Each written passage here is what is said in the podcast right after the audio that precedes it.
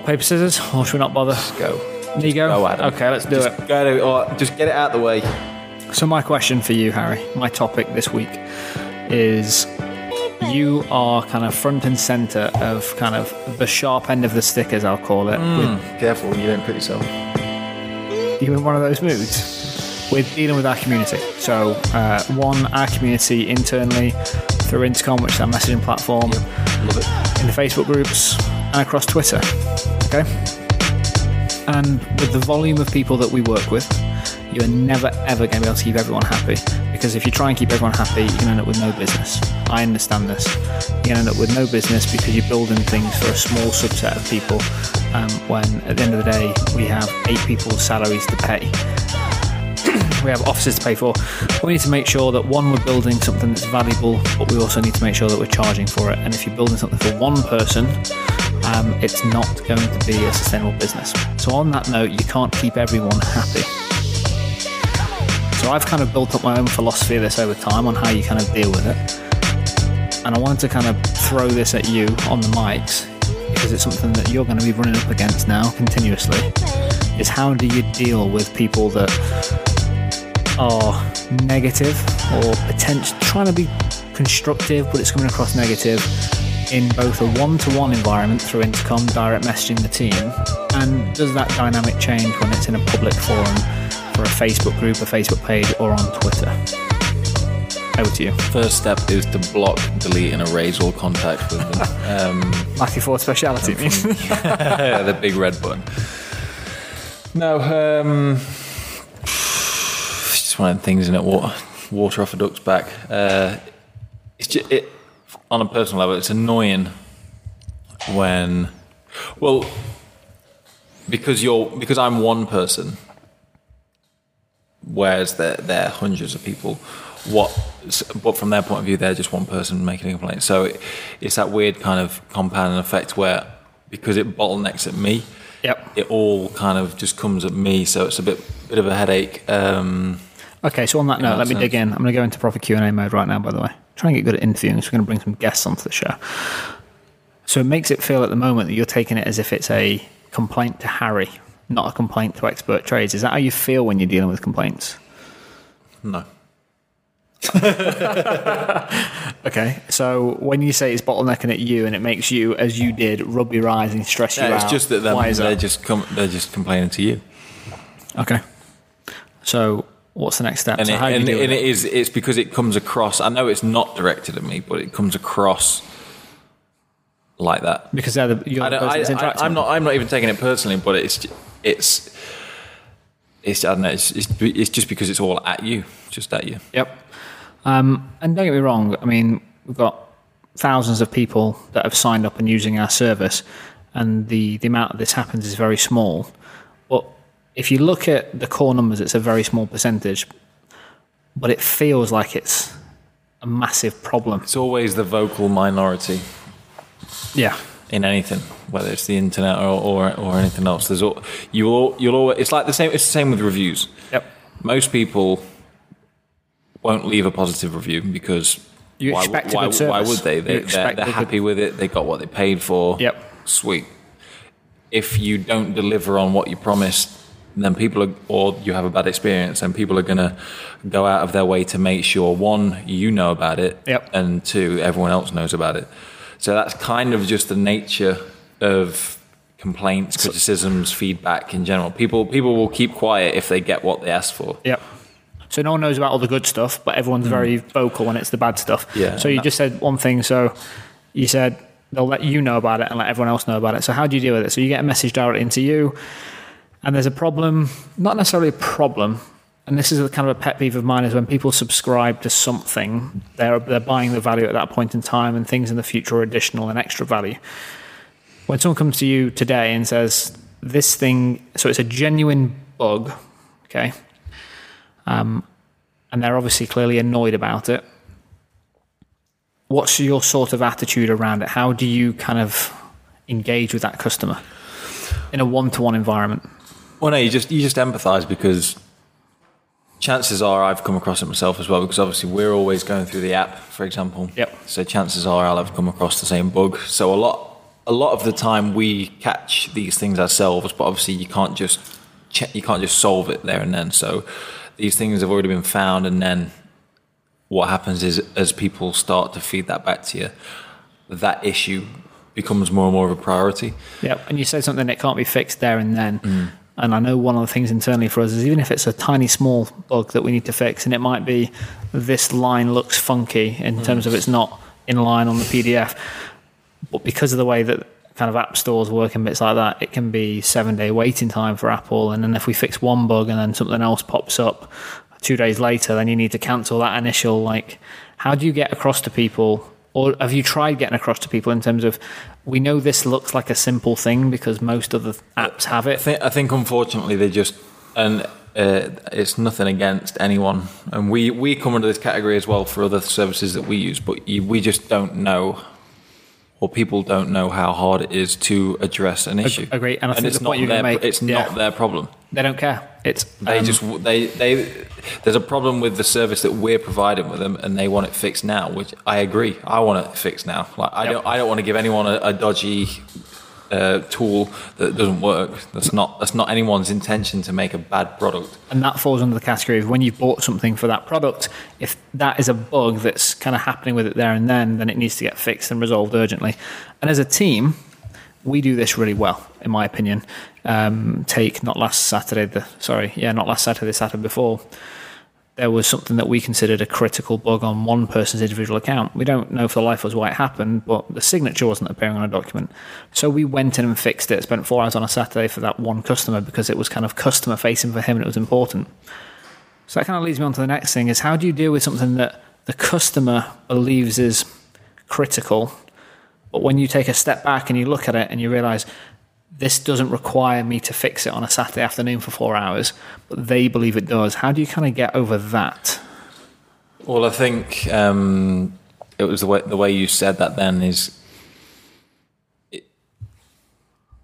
it, depends on the process that it's affecting. Like if it's not a system breaking function in one way or another, where like is like are they are they still able to do the task? Just Yeah, good not question. how Yeah, they would point. like to. Then that's not unfortunately that's not as critical. If it, admittedly everything needs to be solved and it will do it eventually, and there's that. It's funny because obviously we've had people raise things before that they don't think is they they feel that that's fallen down the list of priorities because other things come in and this bug isn't solved so why are you bringing in a new feature but again it's not as easy if we just spent all of our time fixing bugs before we started adding new things in for example you'd never get anywhere because like you say you can No, fix exactly. one thing and then something else breaks and then you can never and then in just kind of in terms of functionality with anything you can never have something that solves a problem for everyone one feature that someone might want might, Might be, be something just for that one person. exactly Yeah. so do we spend all of our time just building that feature not addressing any issues or like certain pe- everyone has different priorities Everyone runs their own business, and they they Yeah. do they have their own processes and what they want to do in a perfect world. And this is where the, I love the word you use, which is the empathy, which is when you think about what these guys want to do. They want us to build a product that's perfect for them to run their mm. business, and it's our job. It's this weird balancing act. Is we need to build a product that's great for eighty percent of our users to run their business on, and really take in consideration what we build to make sure it's right for our one existing users and future users. And it's weird thing that you said is um, we kind of run two things at the same time. So what have we got now that needs improving, and then what do we need to build that will make this product even better for our existing customers and potential new ones. And it is a really hard juggling act. And I think it's something that I, I probably guess that most tech startups or anyone that has software struggles with this because it's so difficult because you're dealing with people and businesses and it's highly emotional for them. And I completely understand and empathize with it. But there, there kind of needs to be this. I think the one thing that we do really well um, is recently we kind of went through three to four months where we were heads down, just building, building, building. Um, and then it got raised in our community in terms of the service levels, in terms of response times had slowed up. And it really kind of hurt to start with when I heard that. I was like, no, it hasn't. No, it hasn't. I didn't say that vocally. I thought internally, no, it hasn't. We're still doing a great job. But the team was doing a great job. But not outwardly facing. We were building so many of these things that were requested, and uh, we weren't communicating well. And the trouble with that, when it happens, is when you take your eye off that, is the vocal people come through. Firstly, when they highlight it, it's a real kind of like wow moment, like jumping into cold mm. water. Like, is this actually happening? The kind of key thing that I want to try to raise and kind of, I guess, ask is where's the where's the balance in terms of dealing with vocal people that are actually requesting us to physically build a product for just them and making it sound like a bug is actually a feature.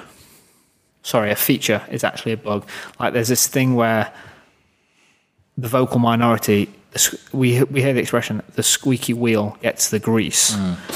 but the risk of us doing that and giving the squeaky wheel the grease all the time is we end up with five very very happy customers compared to 5,000 customers that use us day to day to run their business. Like, where's the balance? I think you've just got to look at the kind of the numbers, really. Though, admittedly, if if one person's complaining, then or if one person's raised an issue, then there's clearly more than one person with that same issue. Agree, and that's a really good point. But at the same time, it can't be on the. It can't be as as huge an issue as that one person might be making it out to be because there's 200 customers, let's say, that are all using the same functions that don't seem to have the same problem. Yeah, and I think And especially with our company as well, we make the effort to be very. We have a great community with our members, so they know that they can just jump on a phone call, send us an in-app message or an email or anything like that. They can get in touch with us and speak to us.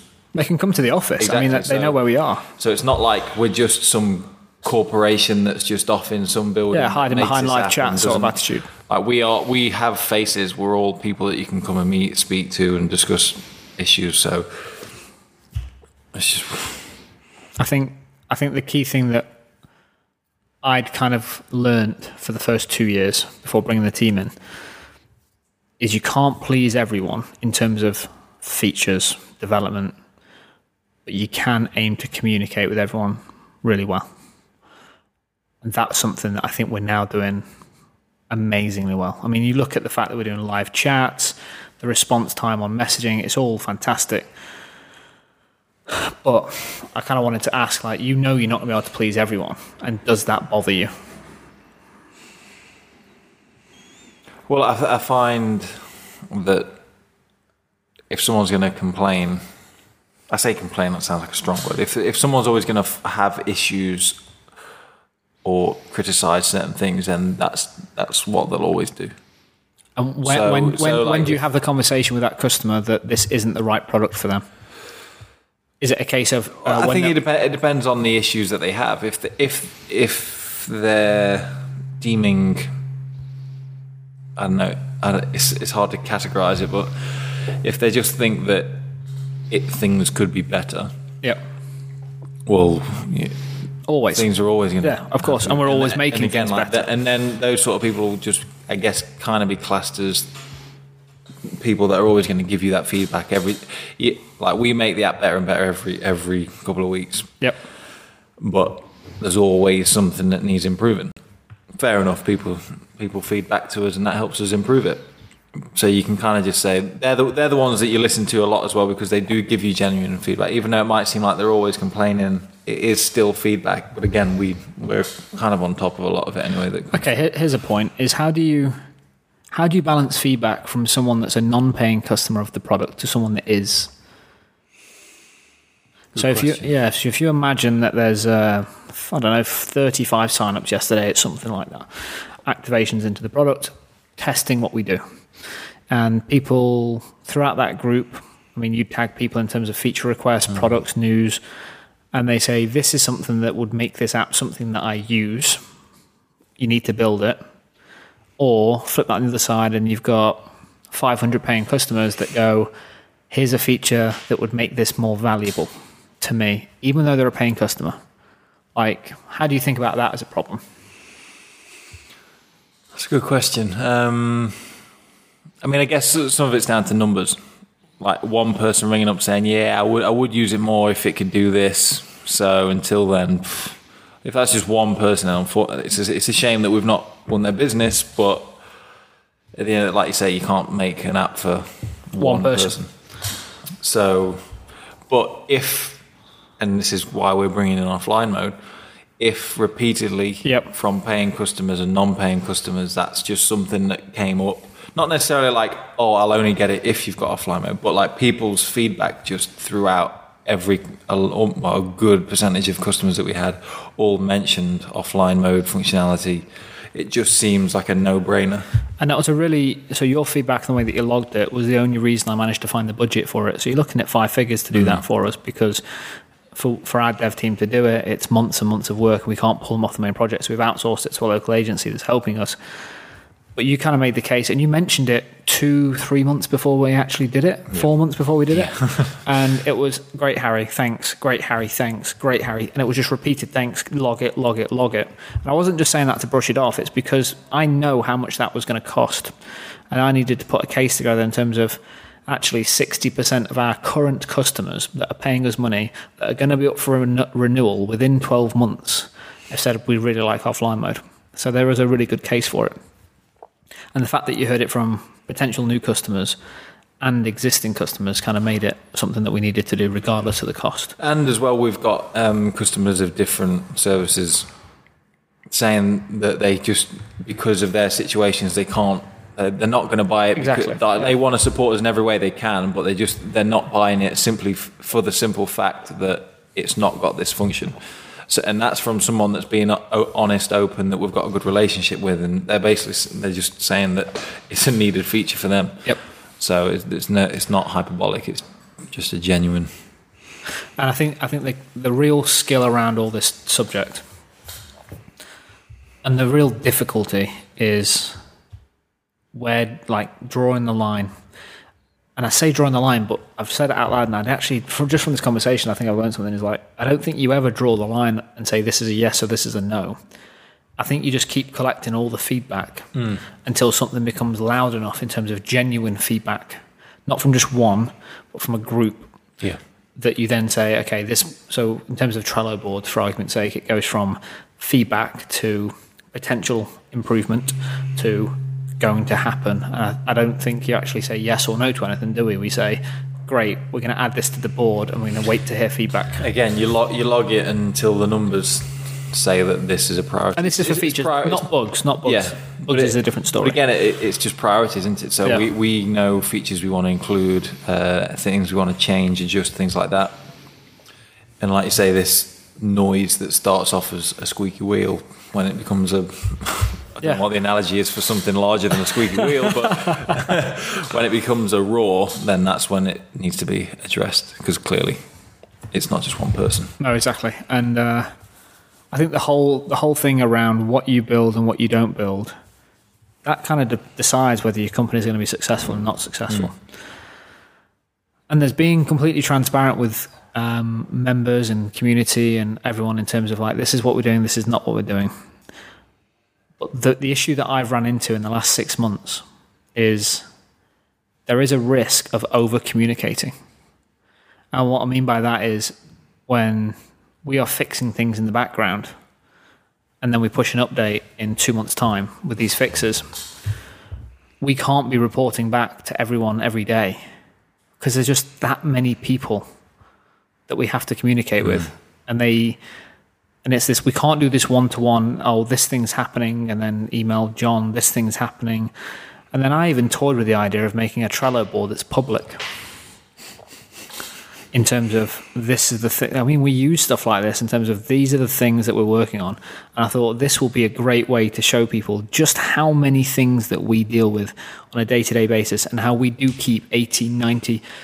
Like, I genuinely, hand on heart, I think we keep 95 to 98% of our customers happy. But the 2% of people that we don't keep happy, dealing with them is something that I'm learning to do at the moment.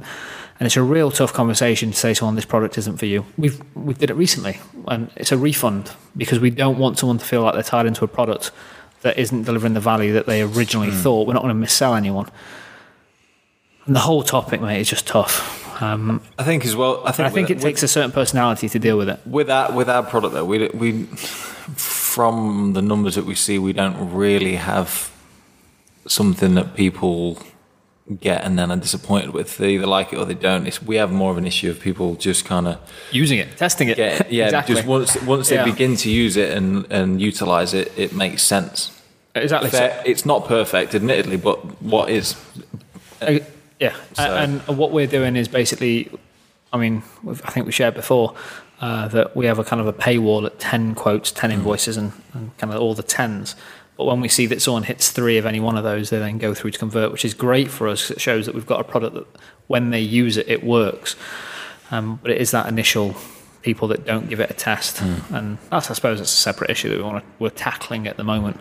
Um, I just find the whole area of community management and dealing with customers something that is really difficult to do.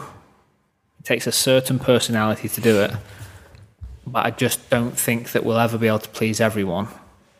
And we, there's this weird balancing act of what do you do? How do you communicate it? How do you show people that things are being worked on without over communicating, giving deadlines? Because I've done it before and Mark shot me for it. It's like we gave a deadline for this upgrade, and then a critical bug came in of a new thing that it was in beta, so we expected bugs and we communicated it was in beta and it was being tested.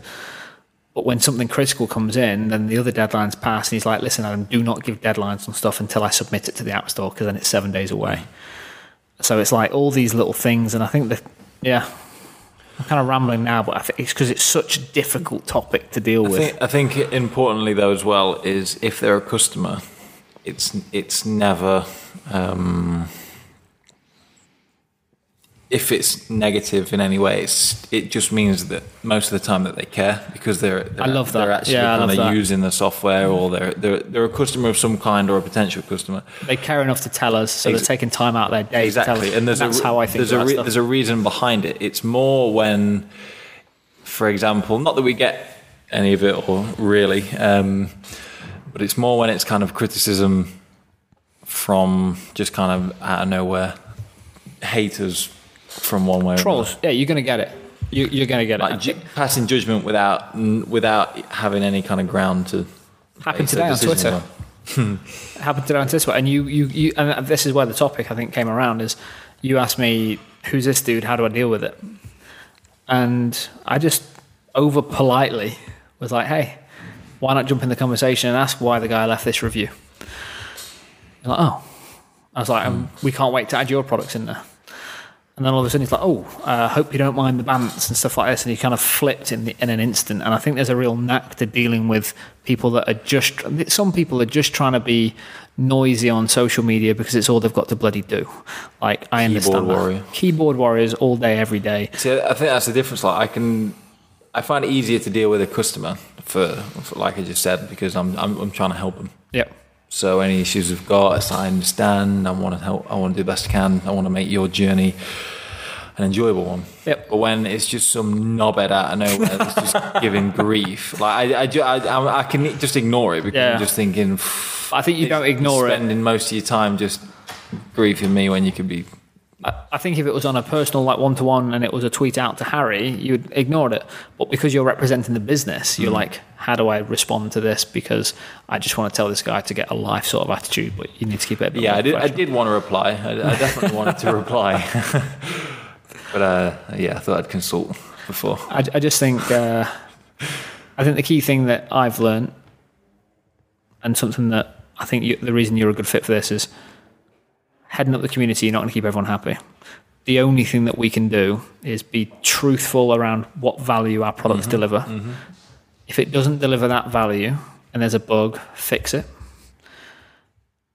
And communicate what we're doing to a point that what people pay for, they get, and they understand that we keep adding more and more value into it. But having said all that, being really clear that if this isn't for you, we can't build a product for just one person. And that's uh, a trap that I we can't let ourselves get into Mm, definitely. because the problem is is if we we start building features for one person the other thousands of people in the community suffer because we're spending all of our time energy resources on building a, an app for one person Whereas the things that could help 500 people are getting moved down the list. And I just think overall, um, I feel like we've got really, really close to delivering a great experience in the last three, four months specifically. Yeah, definitely. And I just wanted to kind of, I don't know, I don't think I've got time for. How long's this been? Let me just pick this up. Yeah, we can't tackle my topic either. Unless you want to just spend five minutes on your question. No, we'll save it. We'll save it. This has been- I've, enjoyed, I've enjoyed this one. This has been like a more of a, like a genuine chit chat between us rather than a kind of you ask, I ask, one of us answers. Um, it's a tough topic. Um, it's weird though because it's like a business that we've created, and when people speak about our business, good, bad, or indifferent on social, because I'm the founder, it f- it, it used to feel like it was a personal attack on me. Yeah. But I understand one, what you said is completely true. Like when people are vocal, it's because they care. And if you take that attitude, it's really difficult to get annoyed about anything. But having the courage to say, this product isn't for you, let me give you a refund because these three features that you are classing as critical, we can't build. Yeah, and I think that's fair as well. And, and a lot of the time when people, I believe you've had a situation before where you've said that to someone, and then that made them think, "Oh no, no, I wasn't. I, I didn't mean to be so negative." Yeah, yeah.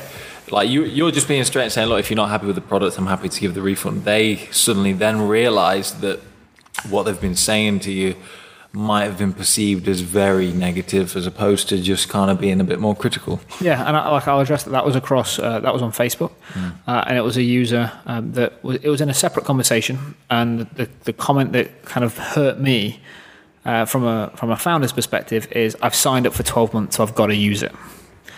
I thought I really don't want one customer feeling that they are locked in Yeah.